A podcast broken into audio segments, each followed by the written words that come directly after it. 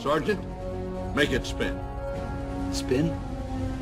S- sir, it doesn't spin. What? It has to spin. It's round. But spinning is so much cooler than not spinning. I'm the general. I want it to spin. Now. Yes, sir. Hey, look at that.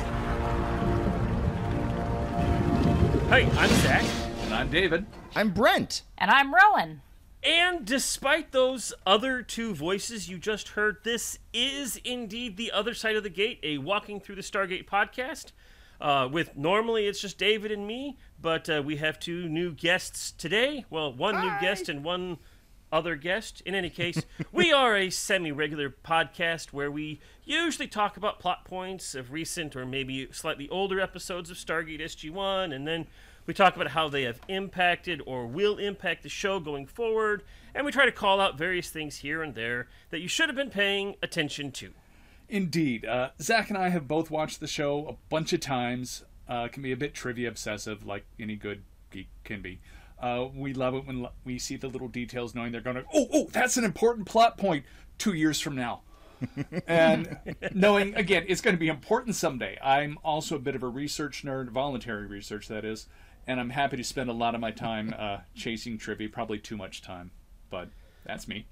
Yep. On Walking Through the Stargate, the podcast, uh, Brent and I review each episode in order. Uh, tomorrow we're going to be reviewing uh, Nightwalkers. Nightwalkers, yeah. To put that into context with y'all. Uh, Brent, wa- we each watch episode. Brent's watched it all this for the first time, and I've seen it many times, and we talk about it. Uh, if you're listening to this, you already know that that's what we do. But within the context of all that, we try to stay spoiler free to keep Brent's experience and reactions pure because we love you, Brent. Aw, Thanks, guys. Oh, you're so nice. On this so show, nice. though, we can talk about anything we want to. Well, usually. I mean, spoilers are usually allowed here, but now Brent's here. Hi. So, in this episode, we've got something a little bit different. Guests, yay! And with guests, um, we got a different show format. We're still going to look at subjects you should have been paying attention to, but this time with a different perspective. Uh, well, before we get to all that, Brent or Zach, how do they get in contact with us? Do you want me to do it? Sure, why not? Go for it. Okay, all right. Hey, I got to read the email address. Oh, shoot. Okay, so there are one, two, three, four, five different ways that you can engage with us and uh, acquire content and or provide content. The easiest way to get a hold of us is by sending us an email at walkingthroughthestargate at gmail.com. That is W A L K I N G T H R O U G H T H E S T A R G A T E at gmail.com. Guys, I did it! I did it! I did it! Woo! Good job. Um, High five. We got a we got a website. Uh, it's wtts.space. Space. Uh, and if uh, wtts.space is too confusing to remember, we did acquire the walkingthroughthestargate.com domain. I thought that that was way too many letters, so we didn't do it at the first. But we did. We got both. So if you type in either, you end up in the same spot. Uh, there's a Facebook page and a Facebook group. The page is a thing, and the group is good. I think I don't do Facebook That's where all the conversation is. yeah, yeah. I mean, I'm glad that you guys have it. It's it's good that y'all have a space, but I think that Facebook. Anyway, um, then there's Twitter. Uh, the Twitter handle is at Stargate Walking. Uh, I control the Twitter handle, and it is just as um, social media rific as you would expect a grumpy old man to have. So, um, It's a once a week thing. It's oh, it's it's it's turning into twice a week. Thank you, David, for being the manager that reminds me that I need to tweet about the predictions. I appreciate that. Um, so there's that, and then lastly, the Patreon, which I'm assuming that everybody who's listening to these words right now, you already know about the Patreon. But if you need to tell somebody else about it, it's Patreon.com/slash Walking Through the Stargate. There you go. Awesome. Uh, so this show, speaking of Patreon, uh, is produced for our Patreon supporters as a thank you for supporting Walking Through the Stargate. Uh, I'm going to call it the Walking Through the Stargate franchise. Oh, we got a franchise. Wow. Nice. Dang. because we got the other side of the gate and we got Stargate Second Chances and we are getting ever so closer, little bit at a time, Oh, yeah. Yeah, that's to watching Stargate Infinity. Yeah. Uh, and so that all of that content will show up here on Patreon first, uh, long before it reaches the main feed. Uh, so if you are listening to this now, I say thank you very much for listening. And if you are a Patreon, which you're listening to right away, I say thank you very much. Uh, and you know, if you have a few shekels and you want to, throw them our way. We'll make good use of them. Absolutely. And in any one of these various formats that you want to get a hold of us and throw stuff at us in terms of ideas, well, not physically throw things, more ideas. Yeah, I know. Again, words fall out of my face and they're not always the correct words, but you get the idea. Uh, we're always looking for suggestions for future shows because otherwise it's just up to Zach and myself to come up with ideas. And it's not always a good thing. Sometimes it is a good idea, but your vote counts. We appreciate your opinion on that. So, speaking of that, David, uh, we did get an email that I need to forward to you Okay. uh, about something that might work as a topic. So, I will forward that to you Nice. right now. Well, I'm not going to go read it right now, but I look forward to it. I know, but if I do it now, I remember doing it. awesome. Ping. So- there's the email. There you go. So, as I said, for this episode, we're not going to be nearly as okay. We're not going to be spoilerific at all in this class. If we do, we'll just tell Brent put your earbuds. Fingers, Yeah, I already uh, got- plug your ears or something like Uh, that. But yeah, I'm not sure. I, I guess I'd have to like give you guys a countdown. we'll give I wouldn't be able to hear or you. something like that. Yeah, I- okay. we'll try Fine. to avoid it. Sure. Um, Thank you. So, what we are going to do in this episode, though, is we're going to get some real world perspectives into some aspects of Stargate. Everyone brings their own background, insight, and baggage when they engage with fiction. Now, I've got stuff I've read that I just can't get into it. I don't know why. I, for example, I realized the other day I hadn't read a book from cover to cover in about 10 years, and I figured out the hmm. reason. We won't go into it here. So I'm deliberately trying to read a book right now. Mm-hmm. But that was kind of my baggage. I had a mental block on reading stuff. So everyone brings something into it. Um, for example, I'm a computer guy. That's what my chosen profession is, even though for one year in college I thought I'm going to be a history major because I like history. Well, it's actually because I couldn't get into the computer program at my college, and history was an easy in because who wanted to be a history major? Hey. Hey! but I, I eventually got out of that. And as a quote computer guy, when I'm watching a, a show that starts involving computers, I go, hmm, what are they doing? There's four hands on that keyboard. That does not work. you can't have two people programming the same computer at the same time. It just doesn't work that way. And there's a show that has done But that. if you're really special, you can. Yeah, I suppose. I suppose you get two mice, and you know, you get the left keys, I get the right keys. We'll code it there. But I, I tend to take that point of view on computers. Of, as I said, Samantha Carter. I'm going to write a new dialing algorithm to speed things up. No, it's mechanical. I mean, you, it, okay, fine, whatever. Or like they used to do in the early episodes with websites they brought up. When you look at it and go, oh, that's not a website, that's just a JPEG Yeah. but that colors my opinion. In some cases, when I see technology being used wrong, I just go, nah, not for me because these showrunners are stupid and they don't know how to use a computer. But that's me. Uh, Zach, what about you? So, uh, I went to college and I studied music and religion. I then went to seminary. So, I am a theologian by trade. That's what I do. Uh, and so, whatever I see, I see theology in it. I see how uh, it speaks to that spiritual realm of things. Uh, and so, with whenever I am engaging with fiction and science fiction and such, uh, I am always looking at the the ways that uh, science and religion uh, interact. Uh, sometimes uh, with resonance, and sometimes with dissonance. Sometimes it sounds good. Sometimes it sounds terrible. Sometimes they fight. I'm always looking at it with that lens to see uh, how uh, how it affects us as as beings that that engage with both physical and spiritual things. That's a short way of talking about that. We get the idea. So, uh, Brent, what What about you? Uh, yeah. I mean, you two have a very like like obvious like connection between this is what I studied, this is what I do. Um, I was the history major. Um, uh, originally, I thought I was going to be an attorney, you see, and so what better way to go to get into law school than to have a history degree, which is apparently what everybody does. But um, It's an easy in.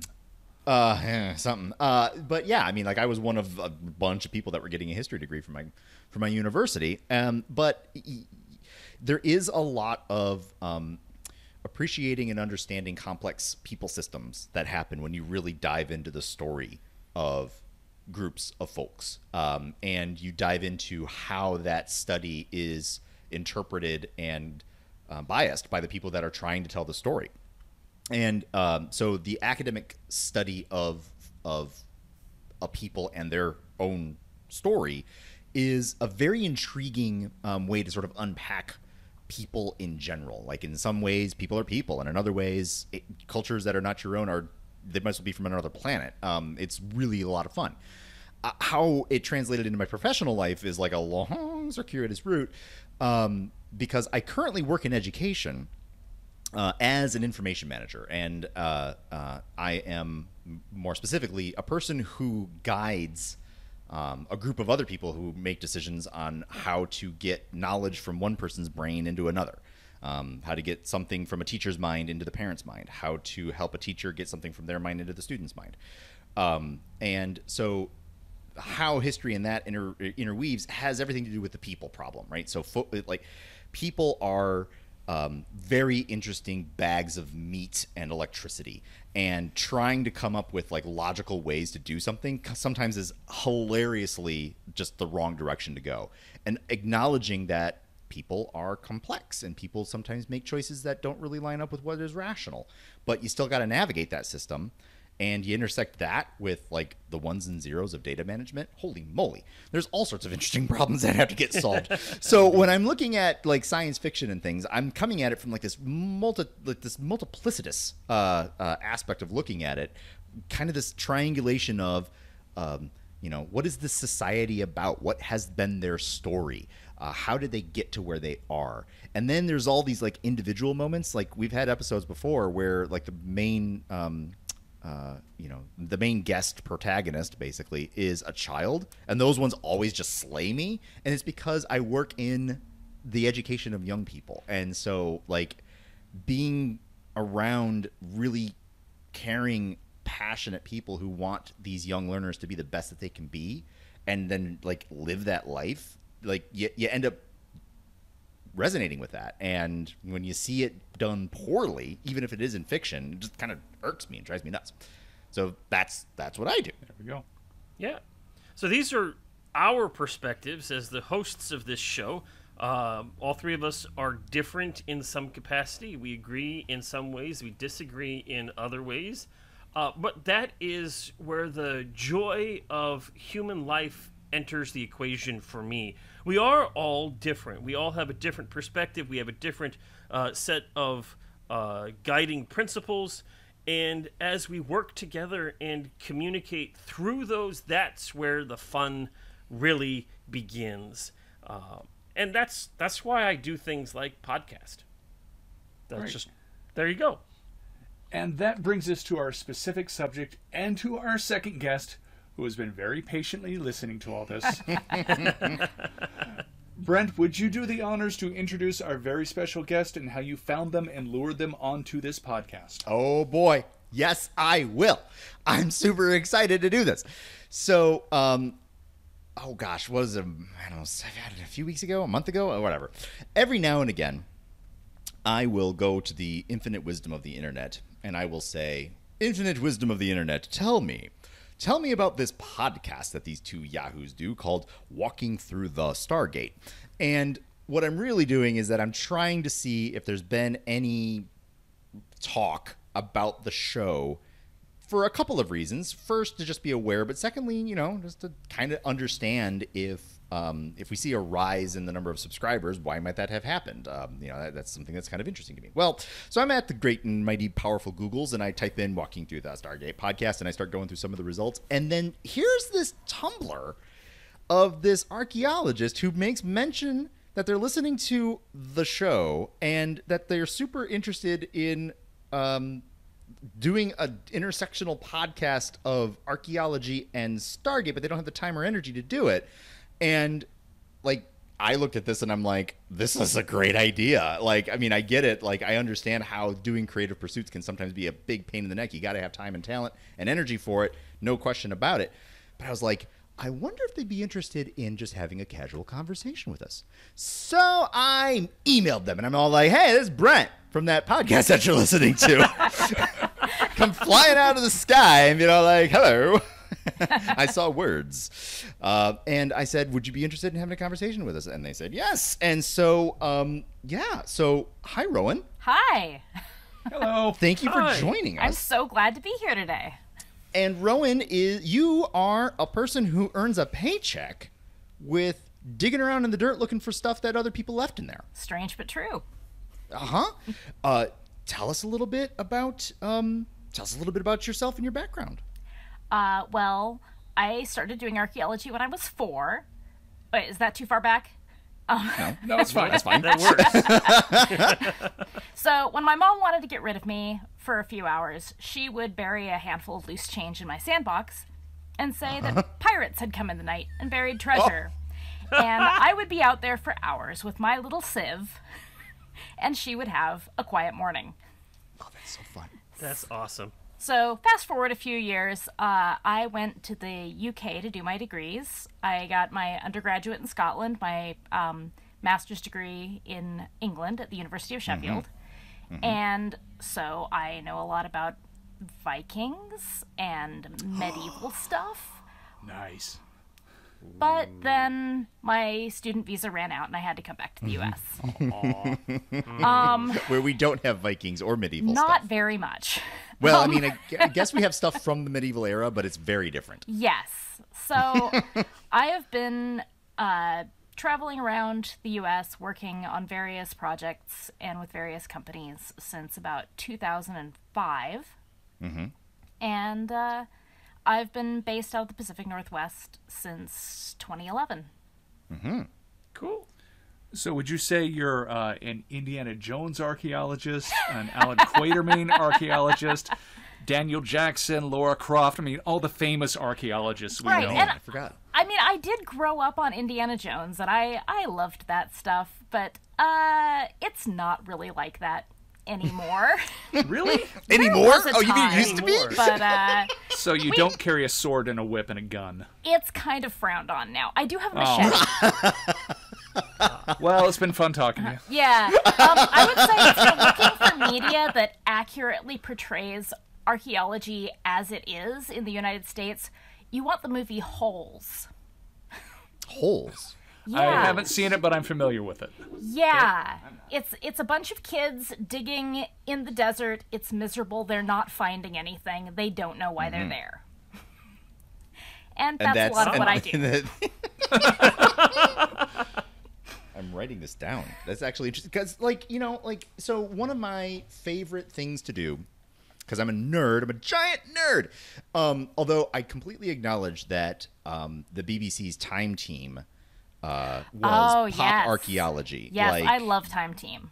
Oh man, it's so much fun. But I also recognize that they make um, they make their three day excavations look like easy and amazing, probably because they do gobs of research before they even stick a shovel in the dirt. I might have sent them a resume right after I graduated from college in my, my Oh. You know last ditch effort to stay in the UK before coming back to the US. They're coming back. They got a successful Patreon that I'm a, I'm a proud member. I got a little I got a certificate in the mail. I got a thing with my name on it and the so Time Team logo. I know. I, I scanned it and saved it, and then threw the paper away because that's me. Um, but um, but yeah, yeah. So like the the so for Zach and David, if you're not familiar with Time Team, the the concept is that um, uh, what like four or five like real top tier archaeologists from some pretty uh, impressive uh, colleges or universities in the UK lead a group of archaeologists in like very specific um, uh, digs that are designed to last three days, and the shtick is they're trying to uncover something. Blah, blah, blah, blah, you know, it's a different one each week, and they only got three days to try and figure it out, and they just go nuts with it. Now, Rowan, um, they typically have like what two dozen diggers. I mean, they got like crazy amounts of people that help work on these things, Right. Yeah. And that's like that's like that's super abnormal, right? Like that yeah, you're not going like to be. artists and historians yeah. and you know What's- lots what's of more college normal? students and Oh yeah. Is it is it more like like three people out in the middle of nowhere for six months? Um, it really depends. Um, what those kind of uh, excavations are is uh, what's called data recovery. Um, where you get down in the dirt and you're digging a very precise hole, and you've got your tools out, and you're you got your little brush and your little pick or whatever. Um, You're measuring everything. Uh, I don't get to do a lot of that. I wish I did because it's a lot of fun, but uh, most of the archaeology that I do in the U.S. Um, involves standing around on construction sites with a hard hat and an orange vest and watching them move dirt and making sure nothing gets disturbed that shouldn't be disturbed. Interesting. How how, how do you know? Um, you look for differences in the soil. You look for, uh, you know, artifacts that are coming out. So it can be historic. It can be pre-contact. We call it when it's, uh, you know, before uh, colonialism took over the U.S. Uh huh. Um, yeah. But uh, yeah, so so I I do a lot of standing around and hoping I don't see anything. Yeah. Yeah. Right. Hoping And, you like, don't have to do your job.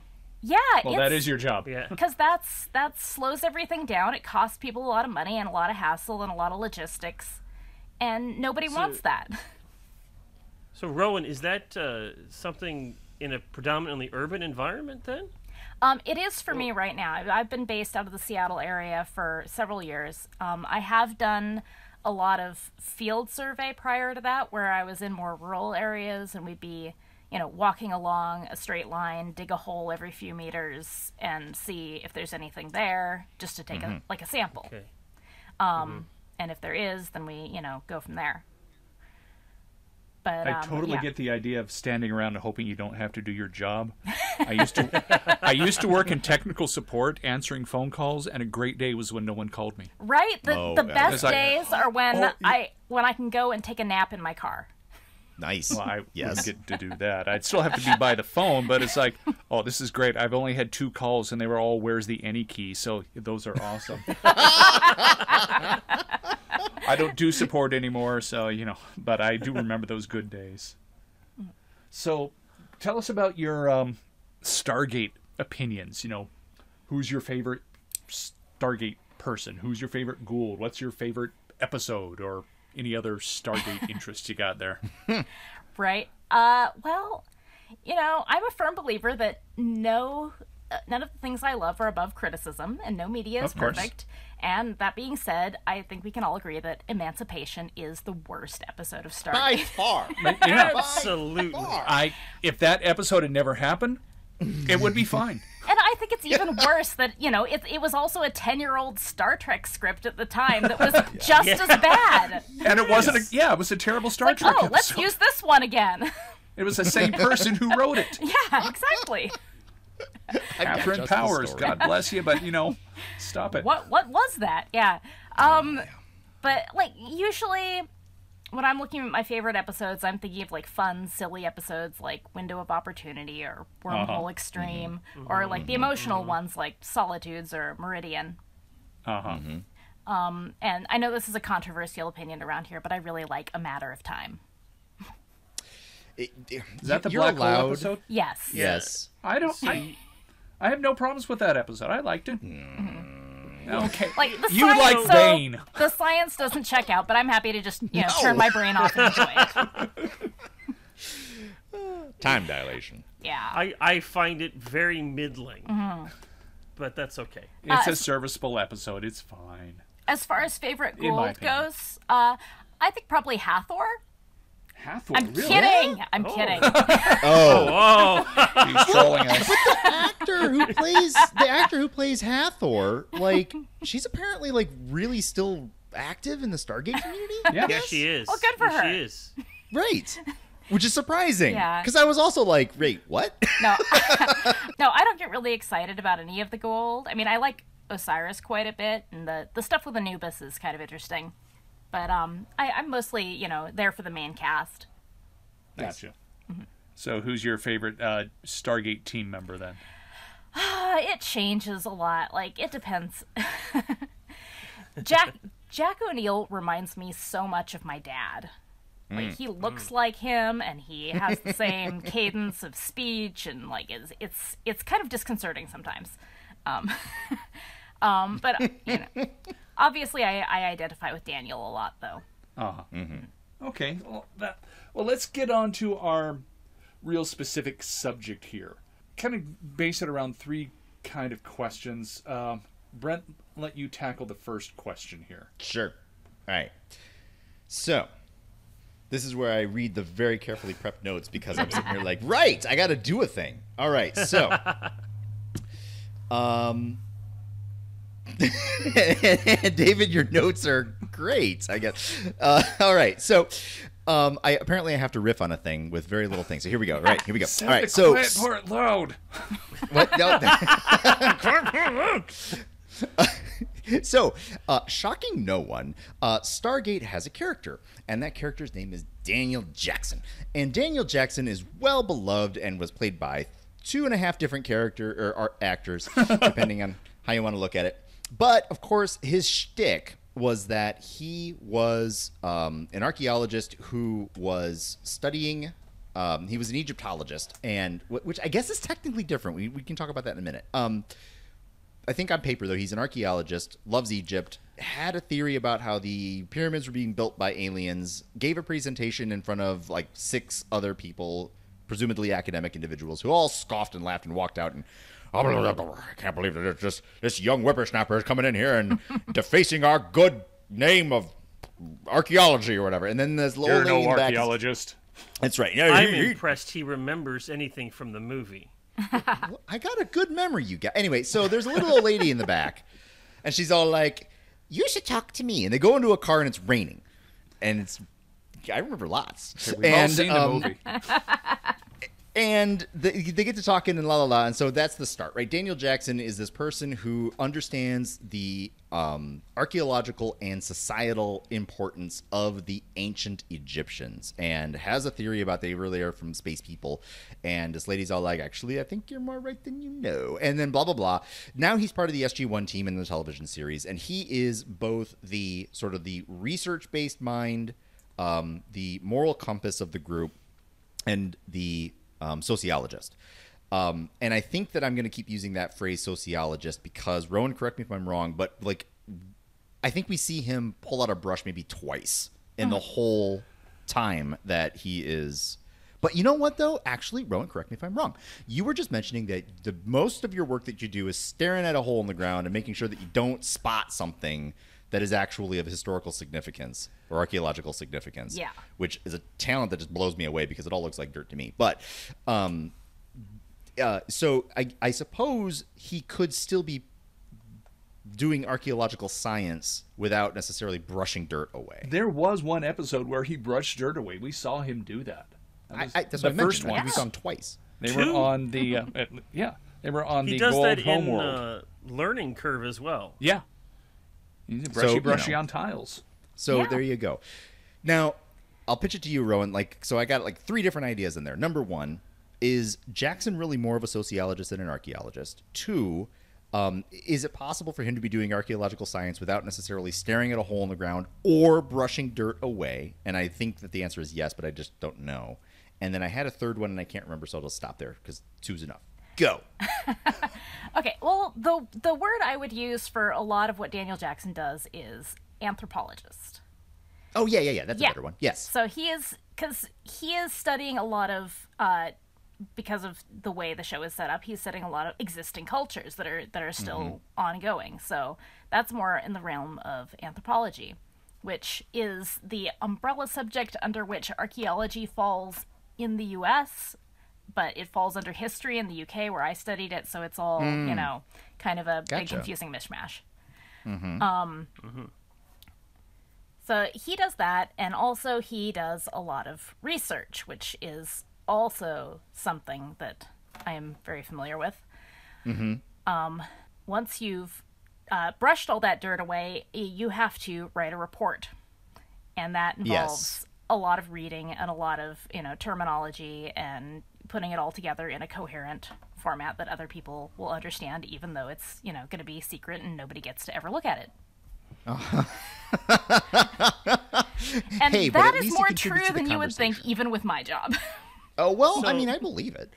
I, I have had a chance to study, do a couple of classes in archaeology, and have had the chance to read some actual archaeological notes uh, from uh, Near Eastern, uh, uh, Middle East area, basically Palestine.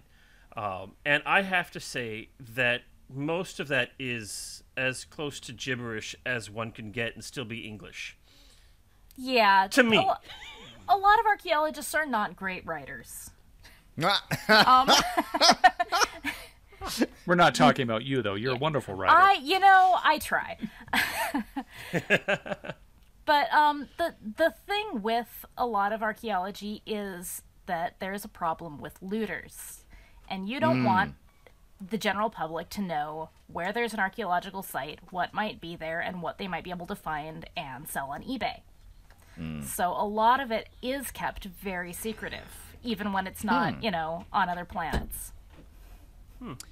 it, has there been a shift? I know this is a Stargate podcast, um, nominally. Um, and no, here I'm about to your get like. We can talk about whatever we want here. Oh, good, good. I'm I'm glad because I'm about to launch into a thing because I remember, um, and I'm gonna get some facts all sorts of screwed up, but um, there was like. There was like archaeology, what was, which was more. I think they called it anti- antiquarianism or something, where you just know like this is old. It's like the 18th century. Wow, look at this old thing. It belongs now. in a museum. Yes, and and that attitude persists until like maybe the mid twentieth century. At which point, I think there was is it, it did it kind of shift where like now it's a little less let's dig this out of the ground and stick it in a museum and more let's dig it, record it, and then bury it again, leave it alone. And we know it's there, and we've recorded it, and like we're enjoying the knowledge that we got from it, but we're not trying to yank it out of the ground and like have it on display. Yeah, there has been a real shift uh, throughout the 20th century. I mean, there there were some people doing responsible archaeology early on, but a lot of people were just treasure hunters and glory hounds. Uh, yeah. Uh, nowadays, yeah, you want to try. The goal is to not disturb the archaeology as much as possible.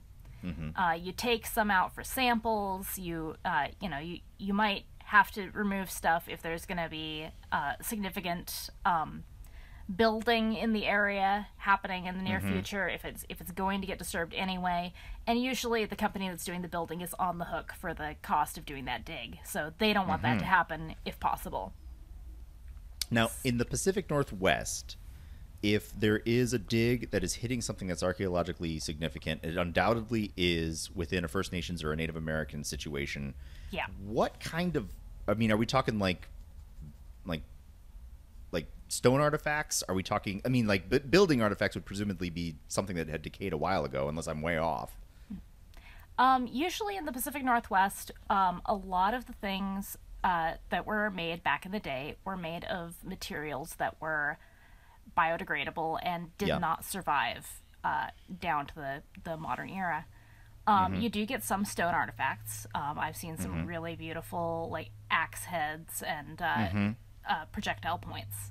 Um, That's but a great name for arrowhead. Projectile point. I love it. Exactly. It's it's ve- it's very Yeah. vague. You know, you you know you don't know exactly what it is. You want to be as vague as possible to include as Sure. much as possible.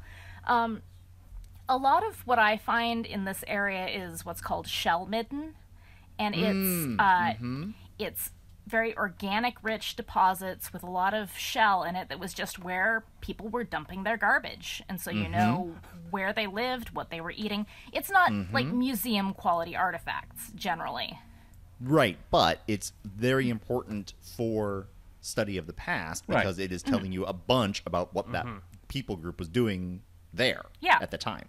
Like awesome. when they were there, what they were how eating. they, how they lived you know Yeah. Yeah. how long they were there you can do, do uh, Mm-hmm. carbon 14 dating on that stuff And um, That's cool. Yeah, so so we get a lot of that kind of thing, and um, so when people wander up to me when I'm out doing my job, they're like, "Ooh, what's what interesting things have you found?" And I'm like, "Well, I can't really tell you about it f- for a Mm-hmm. start, and if I did, it wouldn't interest you very much because it would sound really boring." because it's because it's literally a trash heap. Yes. But it's a really interesting trash heap. In your research or digs or supervising, have you ever found anything that changes your opinion or is like, wow, that's really neat? Uh, to tie it back to Stargate, in uh, episode New Ground, I think it was, there was an archaeological excavation or dig, and they found their Stargate. And Right, it completely yeah. changed their worldview or had the potential to change their worldview because they found it on the side of the planet that believed that they came from God A instead of God B. Right. And the Stargate would have changed everything about that. You seen anything, heard of anything like that? I, don't I expect have to world-shattering, but- say, not really. Um, people don't want to change their worldviews, well, there's that. and so Where's change, change cultural shifts that happen like that, and changes in the way people think about the world they live in, tend to happen Mm-hmm. very slowly.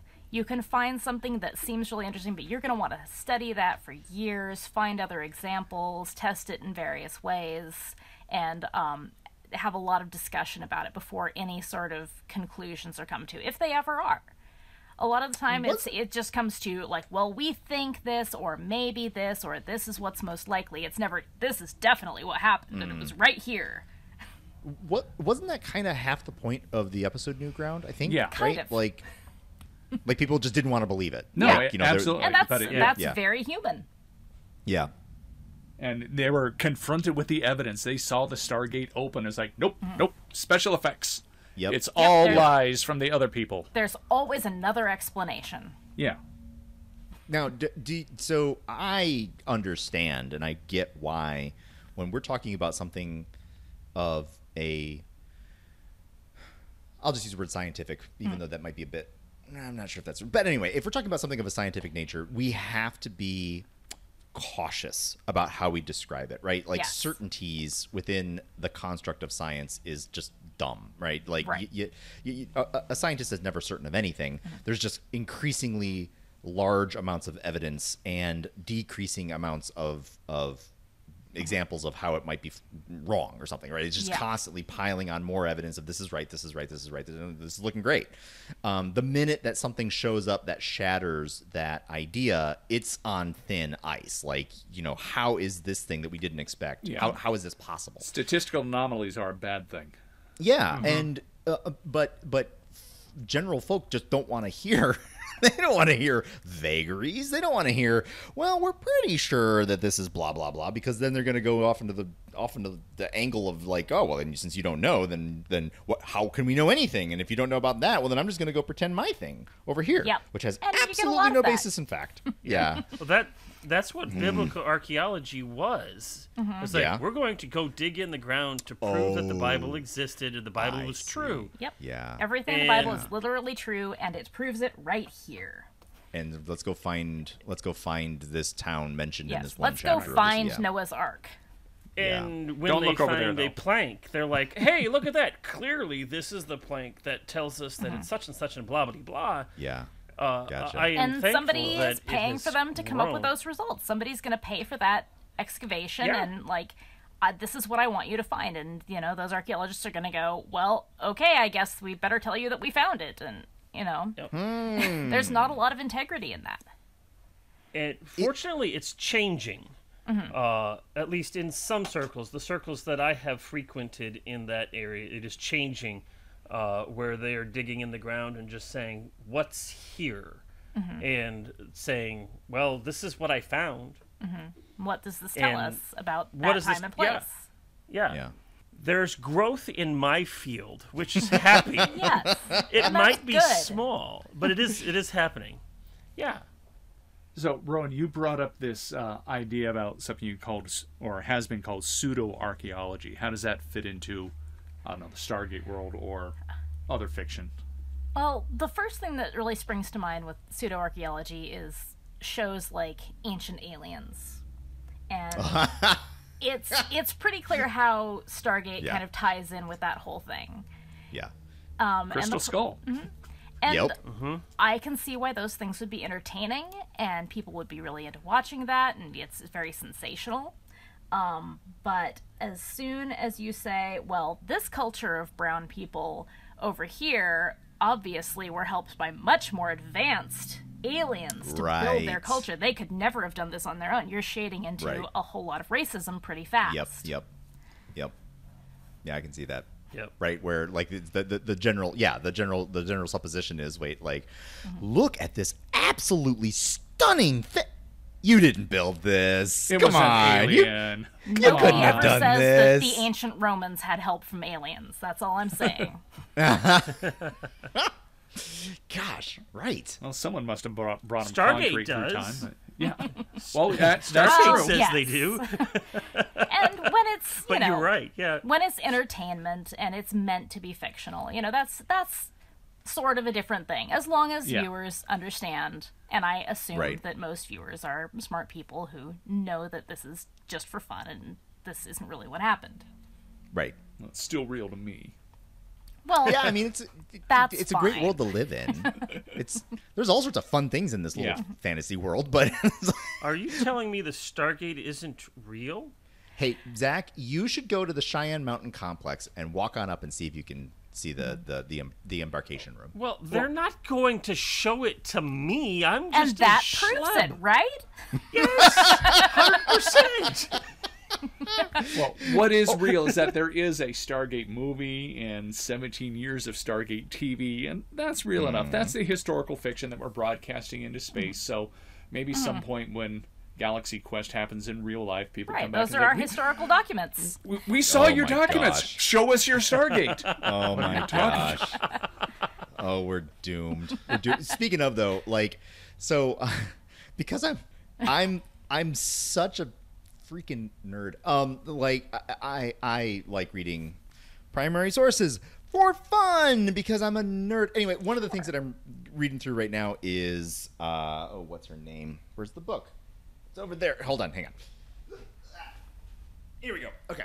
Uh, Hilda Roderick Ellis. Um, and she is a historian. Was a historian? This was written a long time ago.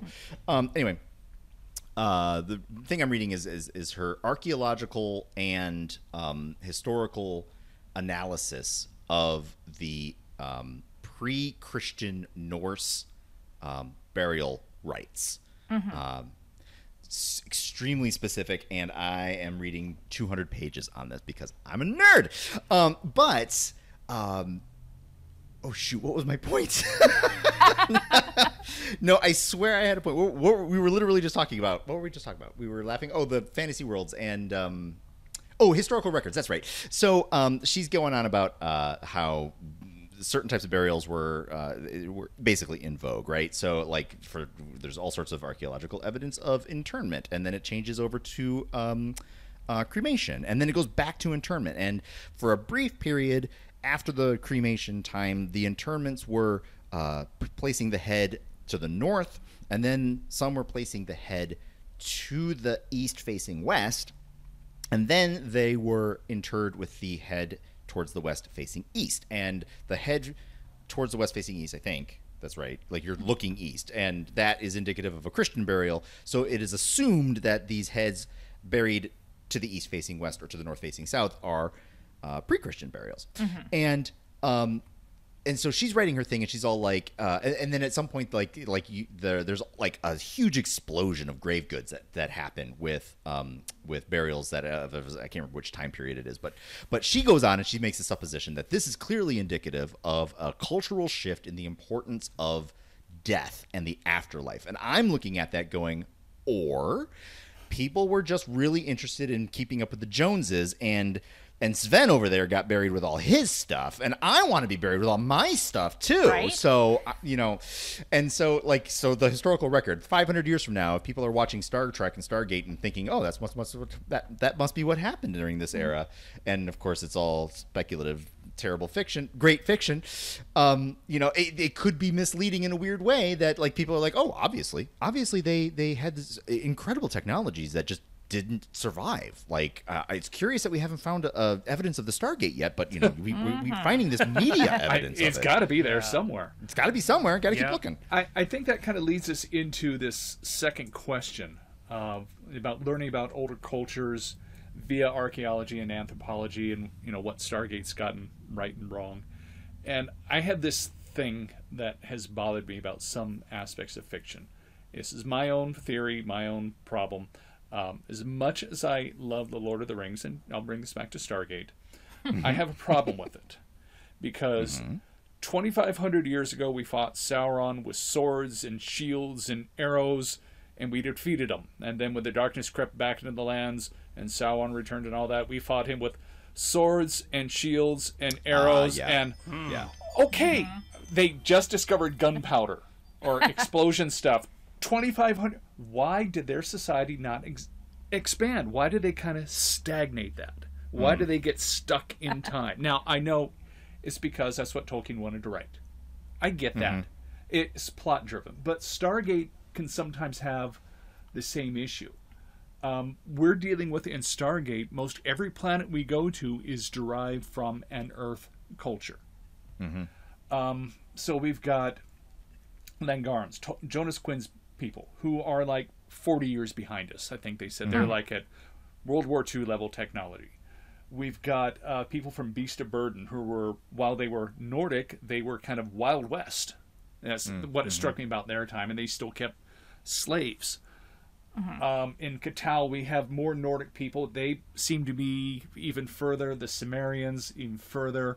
But then we got other groups like the Tollans, who are advanced beyond us. And yet, supposedly, according to the in show lore, they're a bunch of mi- white people der- derived from the Maya civilizations. Well, sure. I, yeah, I mean, there was some uh, books written about that that said, "Oh yeah, uh, the Tollans were one of the civilizations. Uh, it was the Crystal Skull people that brought them and saved them from the Goa'uld, whatever on there." But what can cause, via your knowledge or theories or whatever, can cause a society to get to get stuck, to not develop beyond a certain point? Well, I think it's it's worth stating to start with that change is not a given. There's there's no linear A to B to C progression to map cultural development. Um, cultures will change at their own pace, and sometimes it's slower, sometimes it's quicker, um, and it just a lot of it depends on the right person with the right access to the right resources coming up with the right idea at the right time mm-hmm. and then other people adopt that change and then go from there. I mean, even if you look at life on Earth a couple hundred years ago, you get many, many cultures at different levels of progress hmm. Right. and mm-hmm. with different mm-hmm. different levels of technology that's available to them. And even now, you know, there's there's people who who just don't have access to the same technology, even though, you know, now we have more of an ability to share that and know about it and pass that information around. I would say if you look at human evolution, we've pretty much had the same brains for about 50,000 years. Um, you know, somebody who lived 50,000 years ago would have the same capacity mm. for complex Yeah. rational thought as we do mm-hmm. today. They just hmm. didn't have access to the same technology. They might not have had access to resources to create technology. Um, and we were hunter gatherers for a long time. Mm-hmm. And we lived in small groups and we went where the food went from season to season and nobody had the time or the energy to focus on you know doing more than finding food and reproducing. And it was really with the uh, the agricultural revolution about 10,000 years ago that uh, that really started to change and people were able to stay in one place put down roots and feed larger populations. And so there was population expansion and people could turn their time and their energy and their big squishy brains to other ideas and so we went from there, and we we've only had writing for five thousand years in a lot of places. Mm-hmm. And the Industrial Revolution was only three hundred years ago. And now, just just think about how fast the technology is changing now. Um, When was the last time you held a cassette tape or a floppy disk? Right. And, It's been a uh, while. yeah, right. but like, you can't have the subway before you have the wheel, and you can't have chocolate chip cookies before you have agriculture. You can't have ten seasons of a TV series about space travel before you have writing. I love that. I mean, it's like a riff on the if you know if you want to make an apple pie from scratch, first you have to build the or create the universe. Right? Uh, yeah, but uh, no, that's yeah, that's a really good sort of. And, and I'm I'm immediately thinking of um, something that we have been learning. We all we all have been learning. It seems very recently, all things considered, we've been learning that human interconnectedness was a lot more prevalent in eras where we thought that people had no contact with each other. Um, you know, we'll we'll find what equate to be trade goods from an era that it's like it, it blows our mind that it's like wait a minute this is this is this is a this is something that came from a region of the world that was 4000 miles away and we can date it to 10,000 years ago what is it doing here Right. and Yeah, how do the, we you find know, a Polynesian ship in Central America? Yeah, and and you know, you, and you you boil it down to well, it's because people were more interconnected than you. No, surely not. Surely they were all far flung and they didn't know each other at all. And when they saw each other, they would stab each other. It's like, well, maybe not. Maybe they were all interconnected in trading. It's just that mm-hmm. these folk didn't want to go much further. You know, like they, they, m- most folk had no reason to go beyond fifty miles Sure, from where they were it's born. hard so to didn't. do. It's dangerous, and what what are the what are the benefits to you ultimately? You know, but it didn't mean that there was none of it. Mm-hmm. Like ideas were traveling one spot to the next. That was sort of the other thing. I, wow, that does bring nicely to the book that I was talking about because that was another point that was being made about how the propagation of, of different burial techniques. So this book was written in 1943, and so I'm kind of keeping an eye on how people were thinking about societal development back in the back in the mid 40s, um, which is you know ages ago as far as you know some studies are concerned. Um, anyway, like the, the the notion of the propagation of some of these uh, uh, burial techniques were presumed in the 40s to be derivative of the overwhelming presence of a people group that practiced it, meaning uh, almost to the point of displacement. Like like Christians came in to Scandinavia and started to do that, and then it became popular.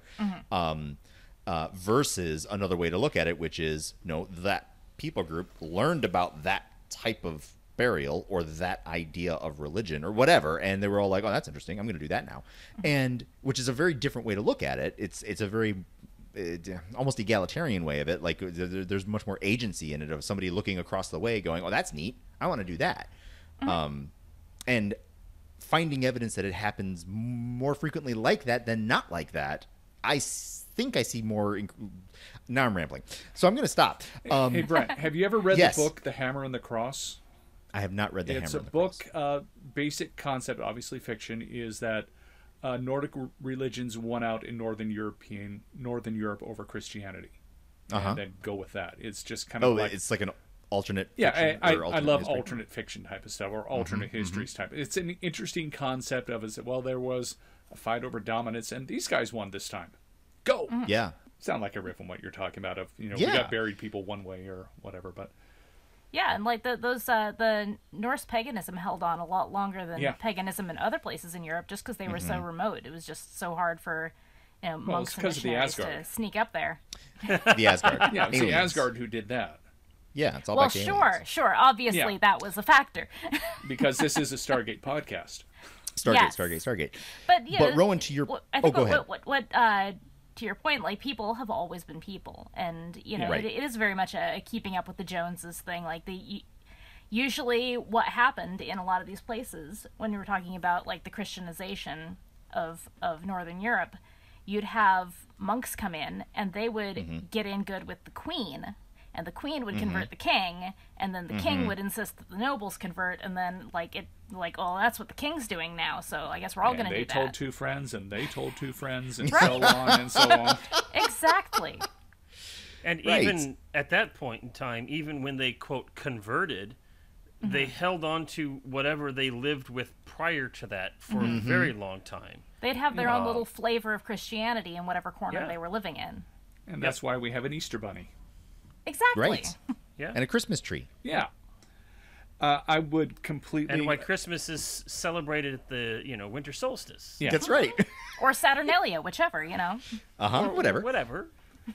I would agree with you Potato, though that, potato. as you said, people are people. Uh, as part of my job, I've traveled to some interesting parts of the world, and once I got past a few language barriers and just start talking to people, there was this time I was in India talking to a guy about American professional wrestling. Mm-hmm. I mean, here I am. Yeah, I know. I'm on the opposite ti side of the world to a guy I don't know, but he's going, "How's Hulk Hogan doing?" It's like, Hulk Hogan's doing you great. watch you watch pro wrestling? Oh yes, we love it here. There's a commonality. Wow. Right. So yeah, people are people. Once you meet them, once you talk to them, yeah, I, I agree with you on that. But about Stargate, I don't know that I have anything else to throw in about Stargate with this one just yet. I have one thing. I got one more thing because I remember what my tangent was originally about. It was the oh, notion good. of like we're frustrated when we watch well, well, mildly frustrated when we watch these episodes of these people groups that seem to be plucked out of Earth's history, Yeah. plopped somewhere else, and then they just stagnate there. exactly. And Yeah. and the notion that they might not be interested in pursuing Zach, I think you and I were talking about it in one of the episodes that was just heinous. I can't remember the name of the title. But it was the Native American one that didn't do a good job of it. Spirits, Yeah. Spirits. yeah. And the the notion of they might not be interested in the kinds of questions that Western Europeans were interested. And so they just didn't go down that path. They didn't they didn't bother to try to research how to build a stone wall because they were like, I don't know, what do you need a stone wall for? Right. Um, and and so we look at it and go, oh, look how backwards. Oh my my. And it's that's not backwards at all. It's just that they they have advanced in a direction that's different than ours. And since it's different, we're looking at it like, well, clearly, since you don't know how to build a locomotive, you must be idiots. Yeah. They're still using arrows, incredibly advanced arrows. Yeah, Mm-hmm. arrows that'll murder you. Yeah, and the, the answer is that that's, that will go that's through still working for them. glass. yeah.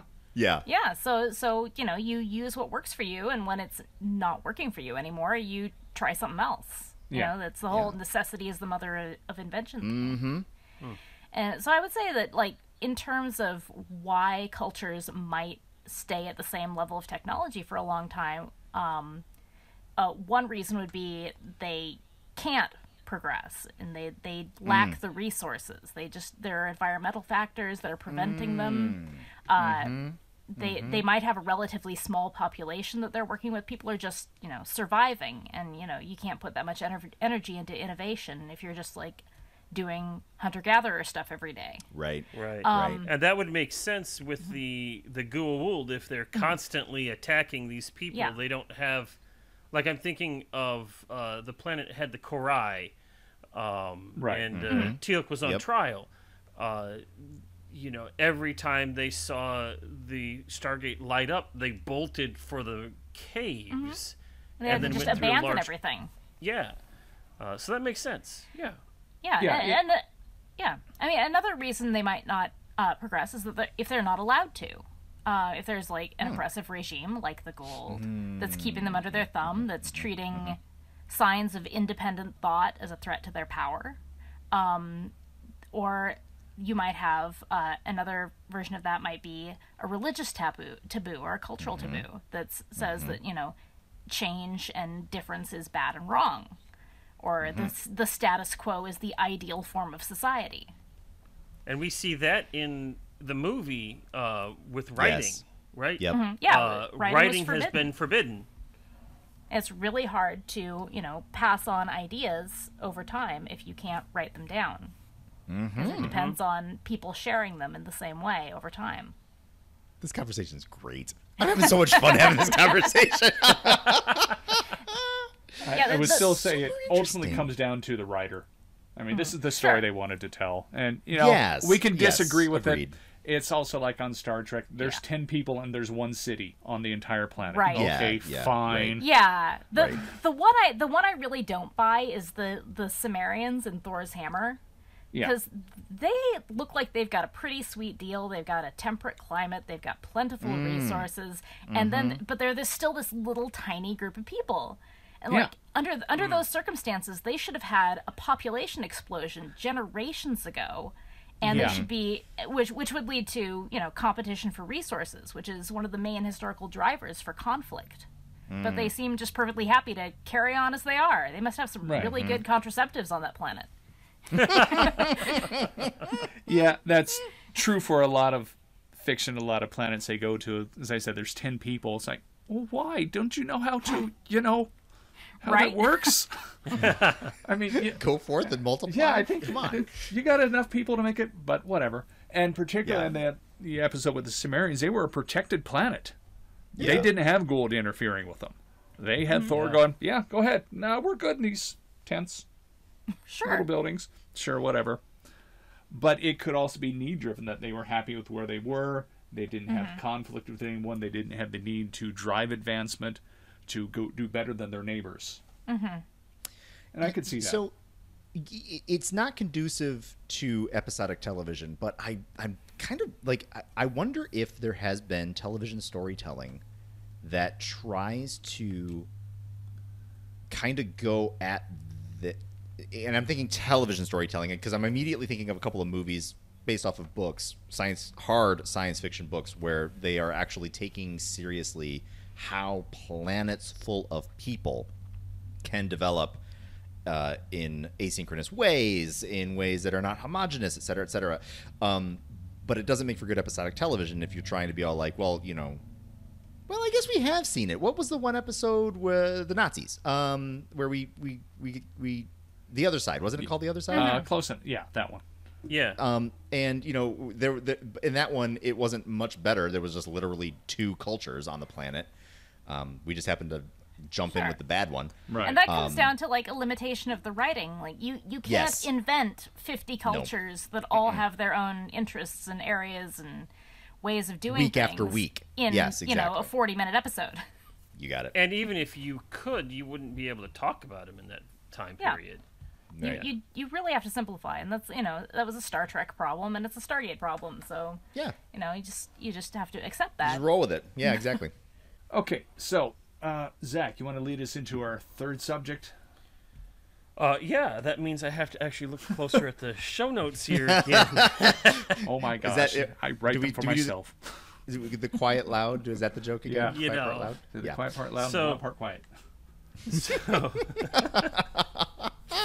so so here in the show notes it says LOL, which I'm assuming means laugh out loud. So, yes, I think that, that was me. but you didn't tell him the subject.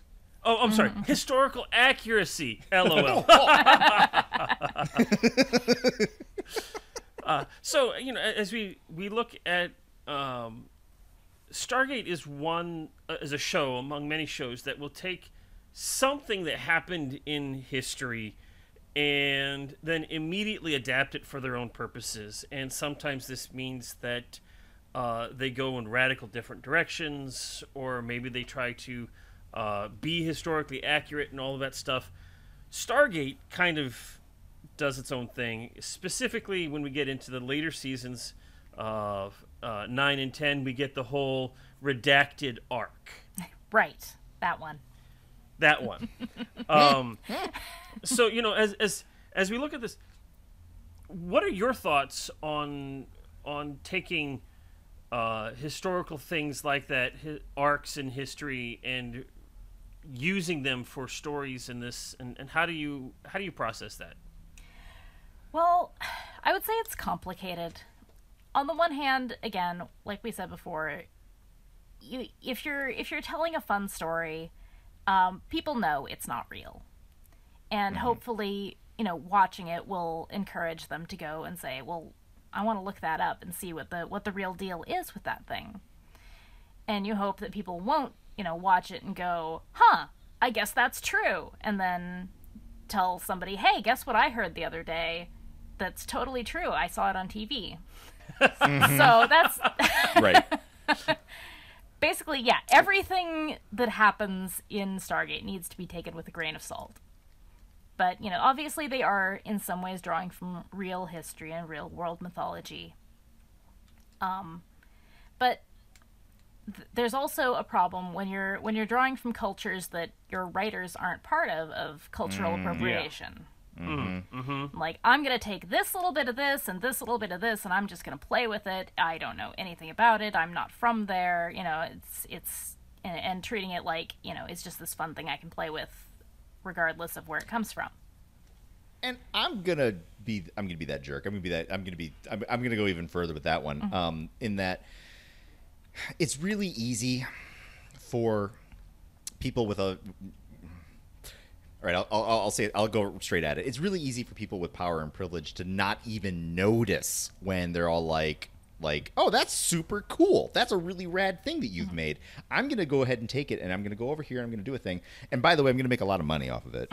Um, you know, I'm gonna make a living off of telling stories that honor honor the culture of other places. And and I I say it like I'm like I'm convinced that everybody's just a mean, nasty, stealing person, and I don't mean it like that. I just mean to say that it's really easy to be completely Yeah. blind. people don't even think what's about it as they're as they're Exactly. doing it and like Right. the there are ways to do that better than you know how it is done often with you know white writers just saying oh i heard about this thing this sounds kind of cool Yeah.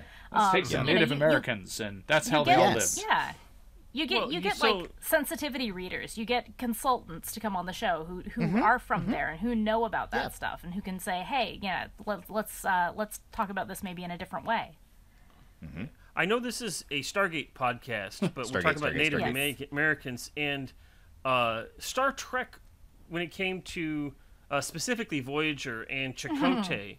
My They- people my culture who are those exactly Yeah. Now, my understanding is that the showrunners did hire somebody to help them process that.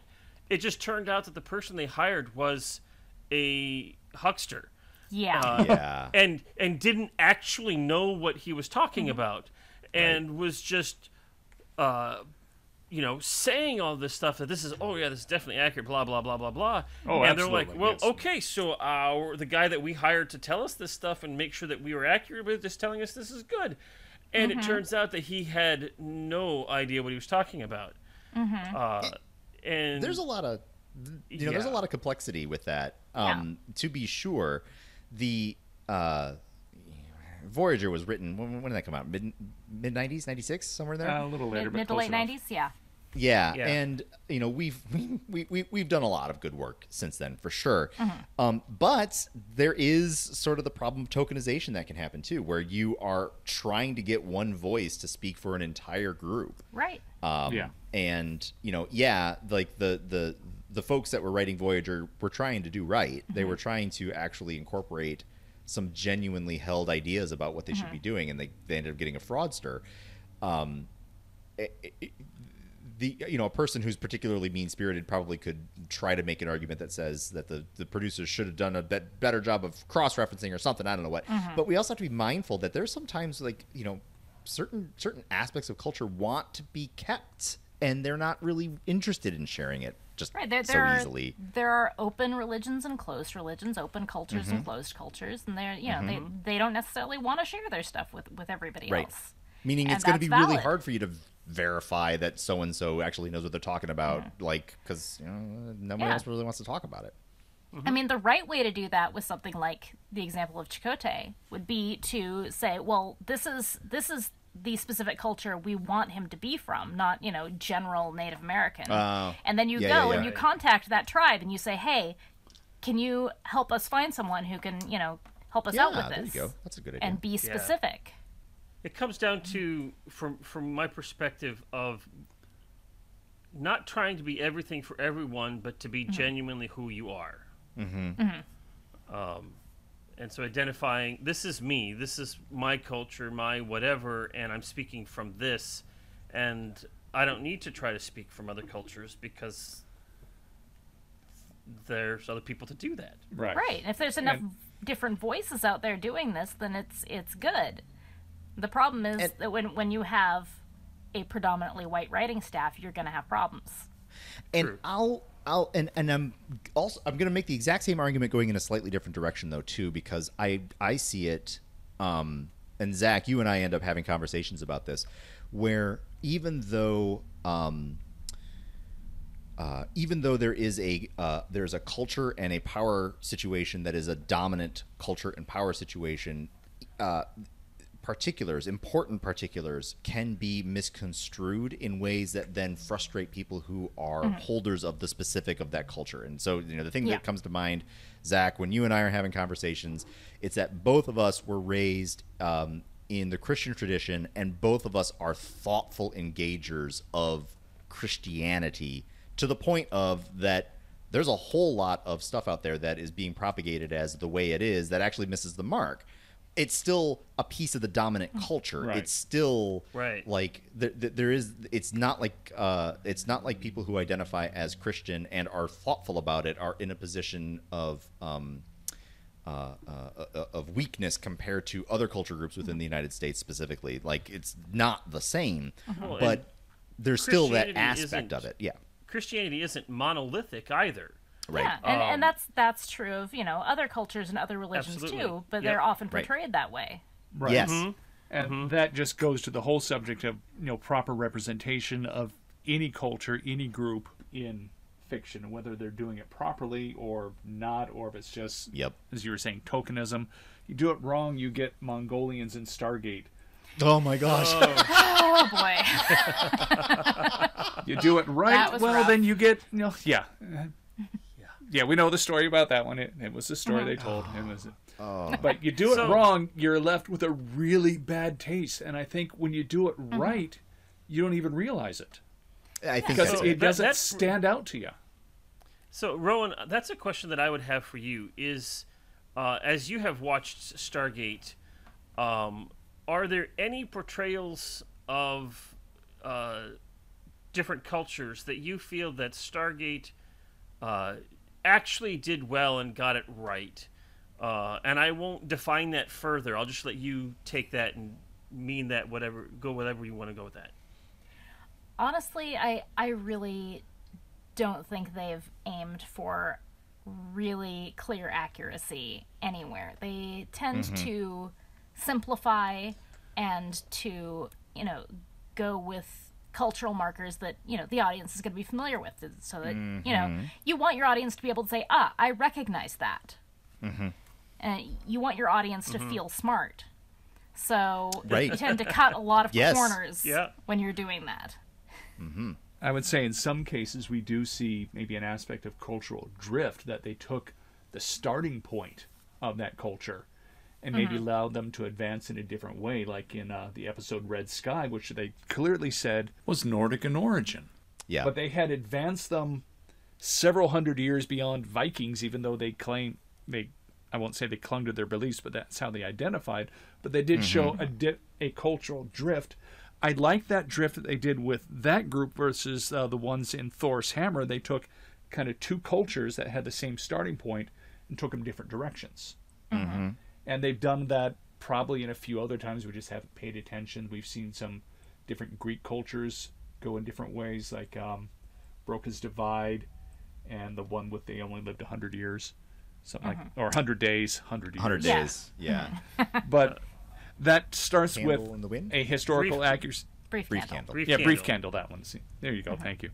Uh, but I like that idea of the cultural drift, where we can go with a fixed point and try to be accurate to their origins, then maybe play out. Well, what if things were different? What if they had gone to another planet and in a different, entirely different area?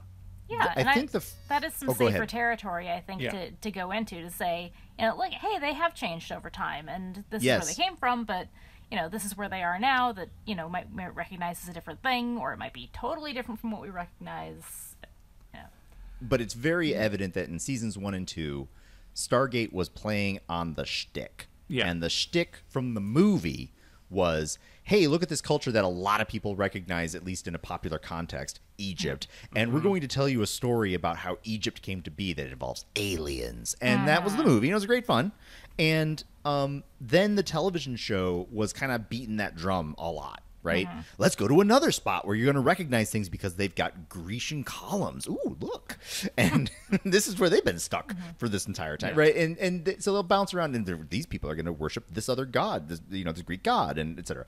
Uh, but now we're in the zone and we were seeing it David with you know with a little bit of that idea of well let's not have them rooted to the time that they left let's have them develop a little bit Right. And I definitely feel that we're clearly in the zone of let's tell an interesting science fiction story. Yeah, there's definitely going to be these aspects of tying it back into Earth mythology, but we're on our own now. Like we're we're we're screaming down a path that that is no longer on that trope Right. necessarily of Right. let's pull this ancient culture and plop them in our face for 40 minutes and then la- you know laugh about how oh my goodness look they they, they, they look just like they did three thousand years ago. My gosh, that's amazing. They do that well with uh, Jonas's planet. Yeah. I Mm-hmm. think. Um, where they clearly say that okay, they're technologically about in the 1940s, um, but already we've seen that their culture is different than even American culture in the 1940s, and we'll see in a few more episodes, Brent, without spoiling too much, uh, that that'll get uh, fleshed out a little bit more, and we'll see a little bit more Nice. here and there. So I think we kind of hit our our bullet points here. Yay! Anything else you want to throw in? Um, I would say there's there's one moment that really springs to mind that just just hits my heart as an archaeologist and makes me really connect with Daniel Jackson, and that's coming up in an episode in season seven, where Ah. some stuff happens and Daniel needs to go to his happy place, Okay, and I need to go to my happy place a lot. And that's all I'm gonna say about that. Just gave away a huge plot point. I know. Oh, don't I'm worry, So I will sorry. forget. No, It's okay. It's okay. I've got a great talent of selective memory, and most people make jokes about how that means you can't remember to take out the trash. No, I mean to say like I play nice, I play fair. If I'm not supposed to know something, I pretty much I- forget it. I So, get- so in one ear, out the other. I had to deal with that the other day. I saw something fall out of what my wife calls the gift closet, and it was obviously for me. Uh-huh. And I had to say, okay, there's something over there fell out. Do I need to pretend I didn't see it? She went and looked at it and says, Yes, you did not see it. I've completely forgotten about it. Yep. Good I have for a you. great capacity to not remember. I mean, it may not be true, Yes. but There you you know, go. I will be completely surprised by it when I see it Same in like thing. a month. Absolutely. Yep. So Yep. Brent, yeah, forget what she said about I have no idea. uh, that other no guy. idea at all. Uh, I'm, Daniel I'm trying Axon? I to don't trying know. to think about uh, which episode you're talking about, Rowan. It's not coming to mind. You'll, Yeah, you'll Do I see need it to when take you get off my there. headphones? Right. I'll see it when I get there. Yeah. Okay. Tell you what, I'm gonna about I'm going to months, take off my headphones and I'm going to count to ten slowly, very quietly. You guys can talk. Okay, ready? Here we go.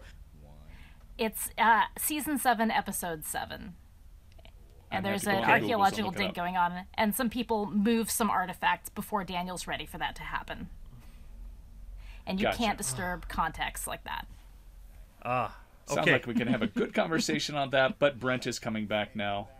Mm-hmm. all right. All right. Yep. I'm here. I'm back. Oh my god, I can't believe you said that, Rowan. Wow. You gave it away to Yeah, everybody. I know. Oh it's, my it's goodness. so crucial. Jack O'Neill? Really?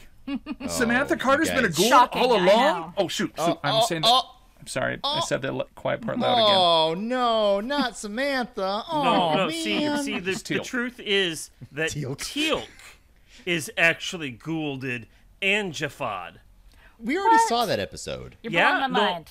Yeah, you know- Junior jumps out, jumps in Teal'c's brain, Yes, and he grabs absolutely. another one, and it's like, oh my gosh, his eyes are glowing. And then Ricardo Montalban comes by and he says, Aha. "I'm actually Khan," and he saves the day. Exactly. Yes, we've we've written season seven already. Oh, well, there you go. Okay. Starring William T. Shatner as Khan. Wouldn't that be something?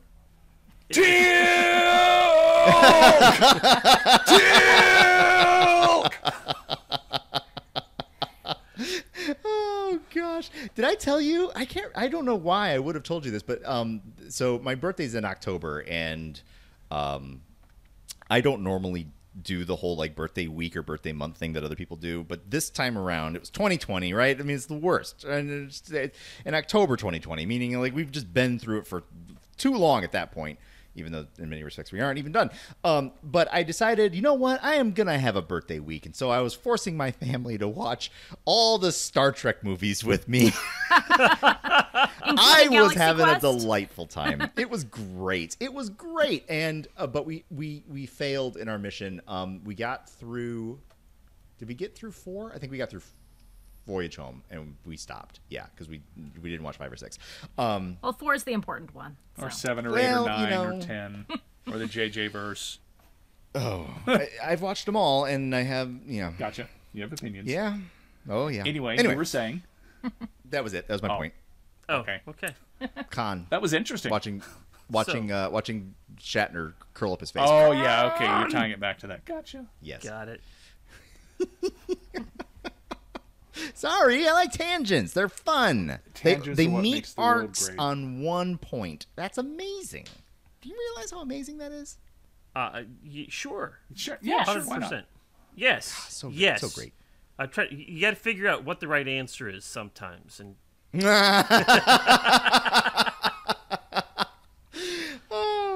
All right. So, Rowan, anything you want to plug about yourself? Um, well, you can find me at uh, Archaeology Sucks on Tumblr, where I That's where I found you. talk. Yeah, exactly. where I talk about my job and which was why I invented the blog, but then it sort of blew up, and now I just post a lot of random archaeology stuff on there and pictures of my cat. Um, and well, I, you know, cats and archaeology, obviously. it's very Obviously. important. I, I do have an archaeology cat, so that that seemed like an important feature. Um, I found him on an archaeology site a couple of years ago. Oh right. Oh, you were going to did tell that mention story. Yeah. Yeah, yeah.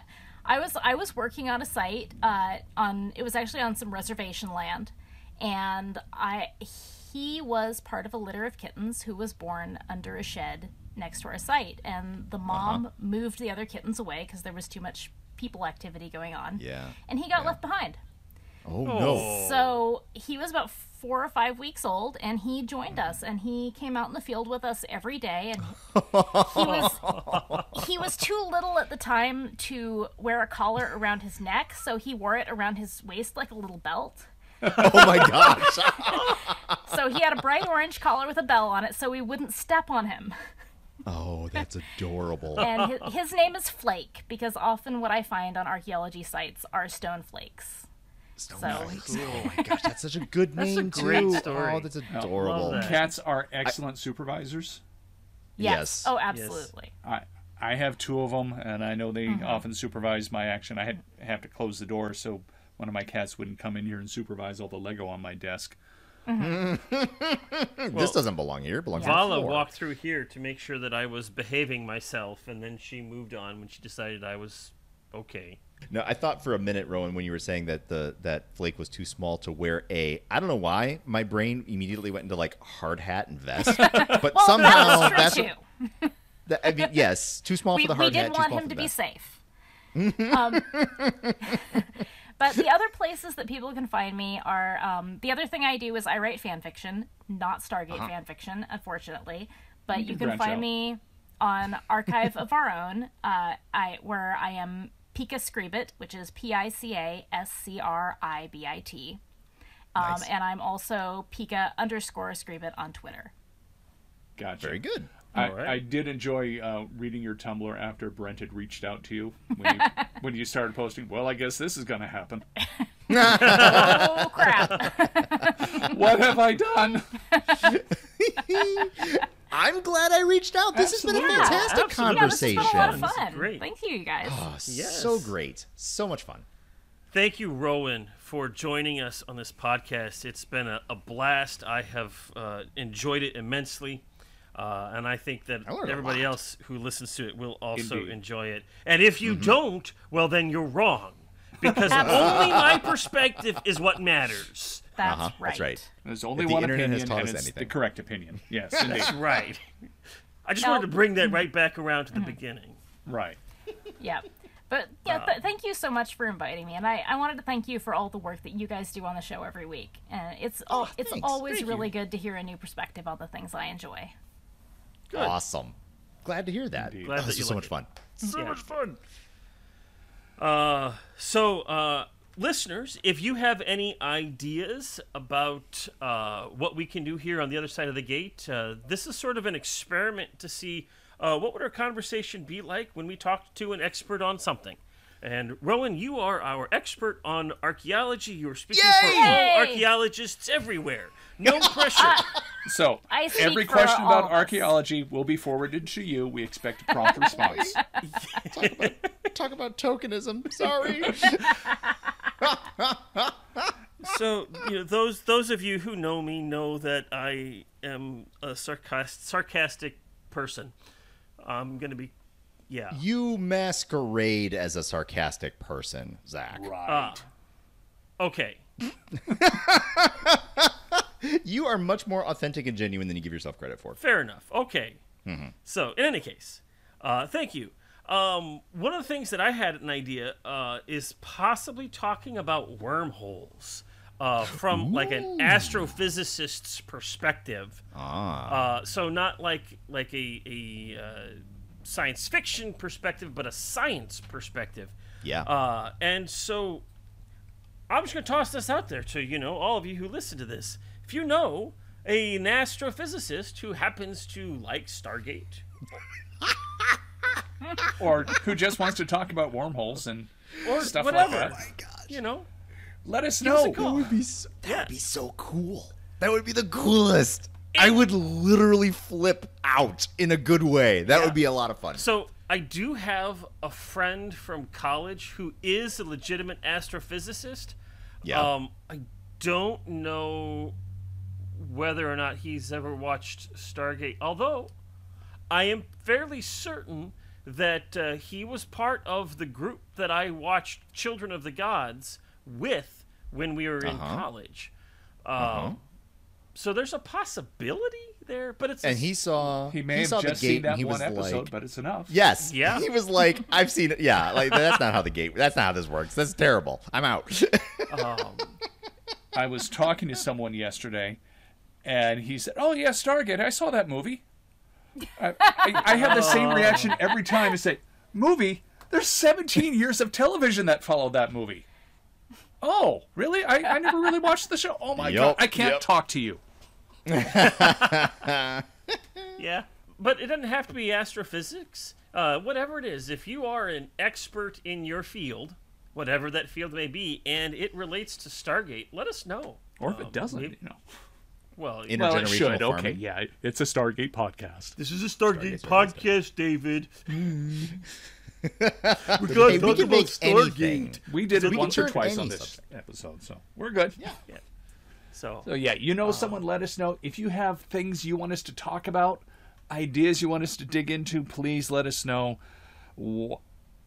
I, I almost tried to say the email address and I brain faded on it. Walking through the Stargate at gmail.com. How could I not remember that? That Yeah, is you got It's W A L K I N G T H R O G H T H E S T R G A T E at gmail.com. I think Yep. everyone knows how to spell it at this point. Hey, Rowan, you want to try spelling out walking through the Stargate at gmail.com as fast You as you can? I'm I am at the bottom of a glass of wine here, and I don't think I better try. Oh, now you That have would to. be even better. Oh, that was terrible. That's such a great thing. okay, Okay, we won't make our guest do it. Again, thank you for being our guest on the show. Yes, thank you Thank so Thank for you. Thank you. playing with us here. Yep. It was my pleasure. so much pleasure. fun. And so, go ahead, David. No, I was going to say what you're going to say. Oh, okay. I was going to say, and uh, with that, uh, I say I'm Zach, And I'm David. And I'm Brent. And I'm Rowan. and this has been The Other Side of the Gate, a Walking Through the Stargate podcast. See you next time. Bye. Bye. Bye. We have got the best jobs in the world, don't we? I'm gonna hit the shower. I'm gonna find the doctor. We are indeed suitably employed. Yeah,